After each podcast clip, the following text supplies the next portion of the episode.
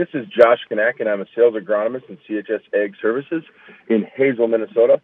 We're pleased to bring you this update from the Red River Farm Network. CHS Ag Services providing solutions for your success. Tuesday Farm News on the Red River Farm Network. I'm Randy Koenen along with Sierra Doctor. South Dakota State University Extension climatologist Laura Edwards says the end of November could bring a warm front. Well, it looks like uh, for the next one to two days, see some chances of snowy precipitation in eastern South Dakota. We're going to continue with very cold temperatures as compared to typical for this time of year, with temperatures in in the next five days here, you know, 10 to 20 degrees below average for this time of year. So um, looks like the cold weather is going to hang on with us for another week, week and a half or so. But as we look out towards the last week of November, uh, we start to see a change in the pattern towards more typical, if not warmer than average temperatures kind of coming in from the west. Edwards says there may be a chance of snow in southern South Dakota, but the rest of North Dakota and Minnesota should be in the clear. Yeah, most of the the chances of snow are really from now until Thursday, and then it turns pretty quiet uh, thereafter for the weekend, um, and really not much as far as precipitation, at least uh, into early next week. So maybe that drying trend is going to start sooner rather than later.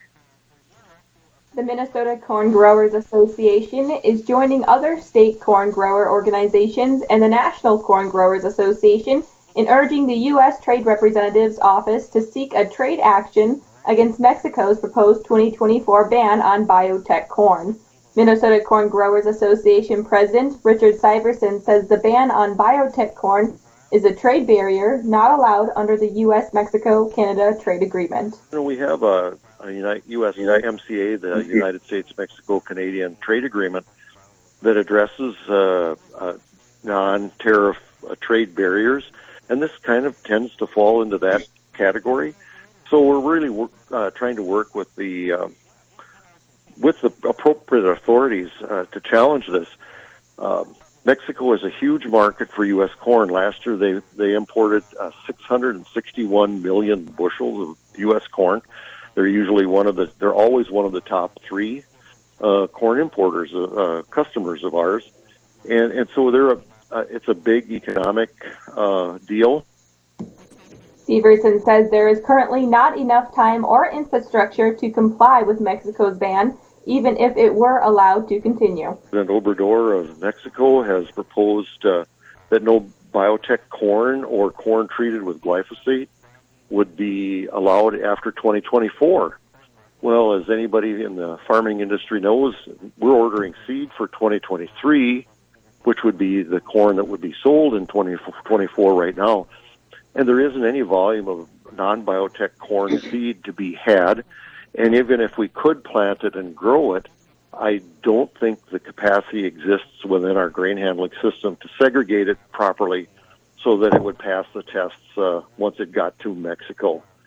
Um, I think uh, we just need to work through the uh, regulatory and the legal and the uh, trade uh, policy people so that we can uh, uh, address this before it becomes a, a, a huge um, barrier to trade uh, going forward.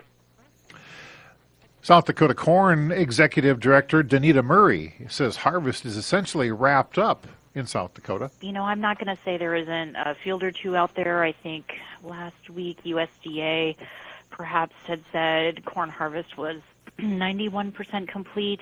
I think that number's a little on the low side by this week, but the long and the short of it is if a grower at this point uh, has corn left standing in a field in South Dakota, it's largely uh, by choice. Uh, it, perhaps they uh, work off farm and have, you know, kind of farm as, as a second occupation, but it's certainly not weather related. Murray is disappointed with how the corn yields came off. I have two words, and that's below average on yields. Unfortunately, the drought in uh, southern South Dakota really took a toll on the state's averages.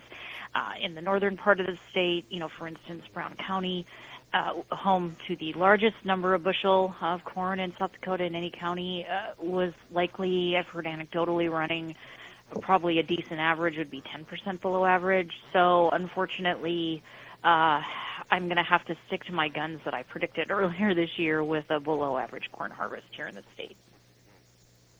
North Dakota Corn Council Executive Director Gene Henning is thankful corn harvest went better than planting this spring. USDA had us at 96% harvested. Uh, what I'm hearing from everyone is that it's rare right now to see corn out in the field. Everyone's pretty much harvested and complete. Uh, you know, we had difficulty getting in the spring, uh, kind of a late planting season. We were really hoping for a good fall that we could, uh, you know, carry this carry this crop into the fall. And were lucky enough to get that. Um, luckily, also our rains that we received in the spring were able to hold off and uh, kind of, you know, had enough soil uh, moisture that we were able to have a pretty decent crop. The corn came off dry and the quality was good. So, um, what I'm hearing from farmers all over the state is that uh, we're pretty much looking at average yields. We had uh, excellent test weights, uh, and the moisture, uh, the, the corn that's coming off the field actually is quite dry, uh, which should save uh, farmers some propane costs this fall. So, overall, a very good crop. Um, you know, we would have liked to have seen a little bit more rain over the summer, but overall, I think the farmers are pretty happy with the crop that they received. 96% of South Dakota's corn has been harvested. That compares to 88% last year, 77% for the five year average.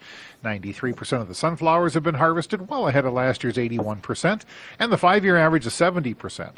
37% of South Dakota's winter wheat is rated poor to very poor, with only 24% rated good to excellent.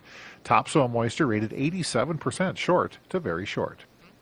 96% of North Dakota's corn has been harvested, ahead of the 89% done last year and well ahead of the 69% five-year average. 91% of North Dakota's sunflowers have been harvested, ahead of the 81% last year and the 71% five-year average. North Dakota's winter wheat is rated 62% good to excellent. Reporting agriculture's business, you're listening to the Red River Farm Network. Tuesday Farm News on the Red River Farm Network. 96% of Minnesota's corn has been harvested, compares to 92% last week and 86% on the five year average. Sunflower harvest in Minnesota, 93% done. That's up from 87% last week, and the five year average also 87%. Topsoil moisture in Minnesota rated 60% short to very short. National Corn Growers Association's Board of Director hiring Headland Ag Enterprises to assist with a search for a new CEO identifying and vetting potential candidates continuing through uh, will continue through the end of the year and into the beginning of next year. NCGA hopes to introduce the new CEO during Commodity Classic in March of 2023. The focus of the grain trade is shifting to South American production. Bower Trading President Jim Bower is expecting a massive crop. We will need to watch Brazil and Argentina for the next major clue, either up or down depending upon the weather forecast. And there is rain in the forecast for some pretty key areas, more so Brazil, to a lesser extent Argentina. But any rain that Argentina can get is certainly are beneficial because they they got toasted there for a while, and we'll have to see what that weather pattern actually takes place. Bower is not concerned with planting delays due to dry weather in Brazil or Argentina you stick a plant of the size that they have or, or, or we have, you, you can plant 10,000 acres in a week pretty fast with some of this uh, large-scale equipment that they've got, especially Brazil, where these fields are so big they can run heavy, larger-scale heads, and they can really go at it with with the labor costs because it's cheap. So harvest isn't so delineated and, and so uh, it's almost secretive uh, what, what's going on. It's not that way in Brazil. Brazil just punches out new territory, new production, and we're going to have to deal with it next year for sure. Spring wheat basis levels at the six regional grain elevators, followed by the Red River Farm Network, are unchanged from two weeks ago. The exception is Ulen, Minnesota. Ulen's spring wheat basis uh, firmed from 50 under the December Minneapolis contract to 25 cents under. Corn basis improved by 20 cents at Grebner, South Dakota to 15 cents under the December futures. Corn basis ranges from 15 to 55 cents under the December futures. Soybean basis ranging from 20 cents over to 50 cents under the January futures. Bennett Consulting market analyst Matt Bennett says the grains are reacting to export activity.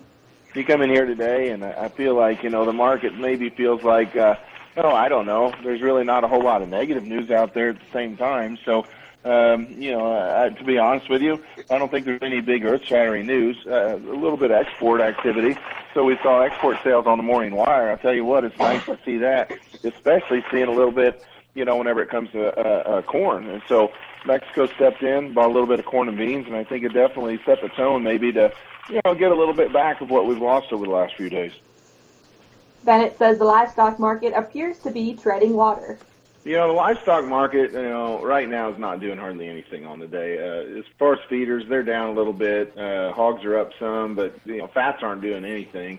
Uh, I still think this fat cattle market is going to be a strong one, uh, especially moving forward. You know, you look at the kind of uh, markets that, uh, uh, you know, uh, look at the fundamentals. You know, in, in this uh, uh, fat cattle market, and bottom line is, is that it's it's got to be strong moving forward yeah, I'm not saying that we're just going to rally through the roof, but uh, the numbers would suggest that you're just not going to be able to kill this thing. USDA has announced nearly $24 million investments across 45 organizations and institutions that teach and train beginning farmers and ranchers. The investment is part of agriculture's beginning farmer and rancher development program that supports farmers and ranchers in managing capital, acquiring and managing land, and learning effective farming practices. Go to the Red River Farm Network for more information. You can visit Facebook, Twitter, or rfn.com. You can also find stories, podcasts, and more. Reporting agriculture's business, you're listening to the Red River Farm Network. Welcome to Inside Agriculture on the Red River Farm Network. Soybean processing capacity in the U.S. is on the upward growth. American Soybean Association Chief Economist Scott Gerlt says interest in soy crush facilities isn't just limited to where previous facilities have been built. We're seeing it across a fair amount of the U.S. Um, quite a bit in the traditional heartland. Um, you know, Illinois, Iowa, um, Missouri, uh, some in Kansas. But I'd say the area that's really a little bit more new is um, Nebraska, North Dakota, um, Minnesota, a little bit more Minnesota. Traditionally, soybeans were grown more in the heartland, and uh, over time, there's been more growth in those northern plains areas. And we're starting to see um, some of the crush facilities follow that growth. Um, so it, it'll move the kind of the average location for a crush plant a little bit more to the north and west um, than it was before all, of this expansion. Gerlt says there's been 24 announcements for new plants or expansion of existing plants. There's around 24 um, right now that that we know about, and so to put that in comparison, there's currently a little over 60. And when I say 24, that includes some expansion. It's not all just new, but I mean, still, you're looking at about a third of facilities um, either expanding or, or um, new. And so, as far as total processing capacity, that's going to add, you know, around a third of um, a third increase in processing capacity in the United States. So, it's a significant addition. But I do want to add that these are announcements. Some are have been some are complete. Some are currently um, undergoing expansion. But there is a risk that not all of the announcements would come to fruition. World Trade Organization and the United Nations Food and Agriculture Organization are calling for urgent action to address the global fertilizer supply. The two groups have released a study about the current volatility in the fertilizer market and its impact on food security. Fertilizer shortages are expected to continue into 2023 and threaten food security, especially in places like Africa that are dependent on imports study calls all G20 nations uh, to make every effort possible to keep fertilizer markets open. Checking markets before we leave you, we're seeing uh, wheat in Minneapolis 9 higher, 12 higher in Kansas in Chicago, 9 higher in Kansas City, corn trading 10 higher, and soybeans 14 to 15 cents higher. December cattle down 17 cents, February cattle 60 cents higher. January feeder cattle now down $2.57. December hogs are trading 37 cents higher. Thanks for joining us. Have a great day. This is the Red River Farm Network.